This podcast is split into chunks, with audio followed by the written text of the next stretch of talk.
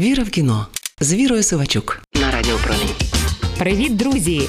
Це я, не суворий, але прискіпливий кінокритик Віра Сивачук. А знаєте, яка номінація на Оскар наймолодша, яку присуджуватимуть лише 22-й раз? Гадаєте, це візуальні ефекти? А ні, за видовищність у Голівуді нагороджували ще із часів, віднесених вітром. Хоча саме в цій номінації тоді переміг менш відомий фільм Настали дощі. На початку 2000-х почали окремо нагороджувати повнометражні мультфільми. У цій категорії побували майже всі хіти сучасної анімації від Шрека до Енканто. Хто буде наступним? Можна припустити, що головна боротьба цього року точитиметься між двома нестандартними мультфільмами: історією про Марселя, мушлю в черевичках Діна Флейшера Кемпа і черговою адаптацією Пінокіо Карло Колоді.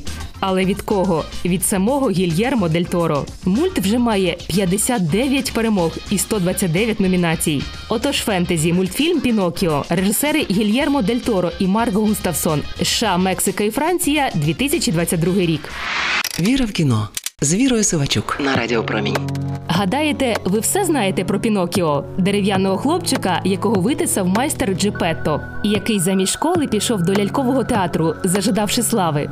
Гільєрмо Дель Торо оновив легенду Пінокіо, не перетнувши кордонів класичної фабули. Що я маю на увазі? Як і Роберт Земекіс у недавній екранізації від Дісней, режисер розвинув перед історією. Джепетто майструє ляльку в пориві суму і скорботи за справжнім сином, якого забрала Перша світова війна. І далі підсвідомо намагається зробити з Пінокіо Карла. Спойлер, це неможливо, але це не найрадикальніша зміна повісті Карло Колоді. Мексиканський режисер переносить дію в інший час. Італію часів Мусоліні. Замість країни дурнів чи острова Насолод дерев'яний хлопчик потрапляє у тренувальний табір для юних фашистів.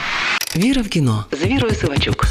Химерний сплав фентезі та історичної реальності дуже переосмислена казка з візуальними ефектами. Свого Пінокіо Дель Торо майстрував ще довше ніж Джепето. Ідея фільму народилася всередині нульових. Режисера надихали ілюстрації Гріса Грімлі. Для втілення свого задуму він обрав техніку покадрової лялькової анімації. Логічно, якщо історія про ляльку, ніби так. Але нам важко навіть уявити, яка це довга і ювелірна робота. Звичайно, її проробив не сам Дель Торо, а ціла команда мультиплікаторів на чолі з Марком Густавсоном, власне режисером анімації. І всі ці химерні місця, в які потрапляють Пінокіо і Джепето, намальовані вручну.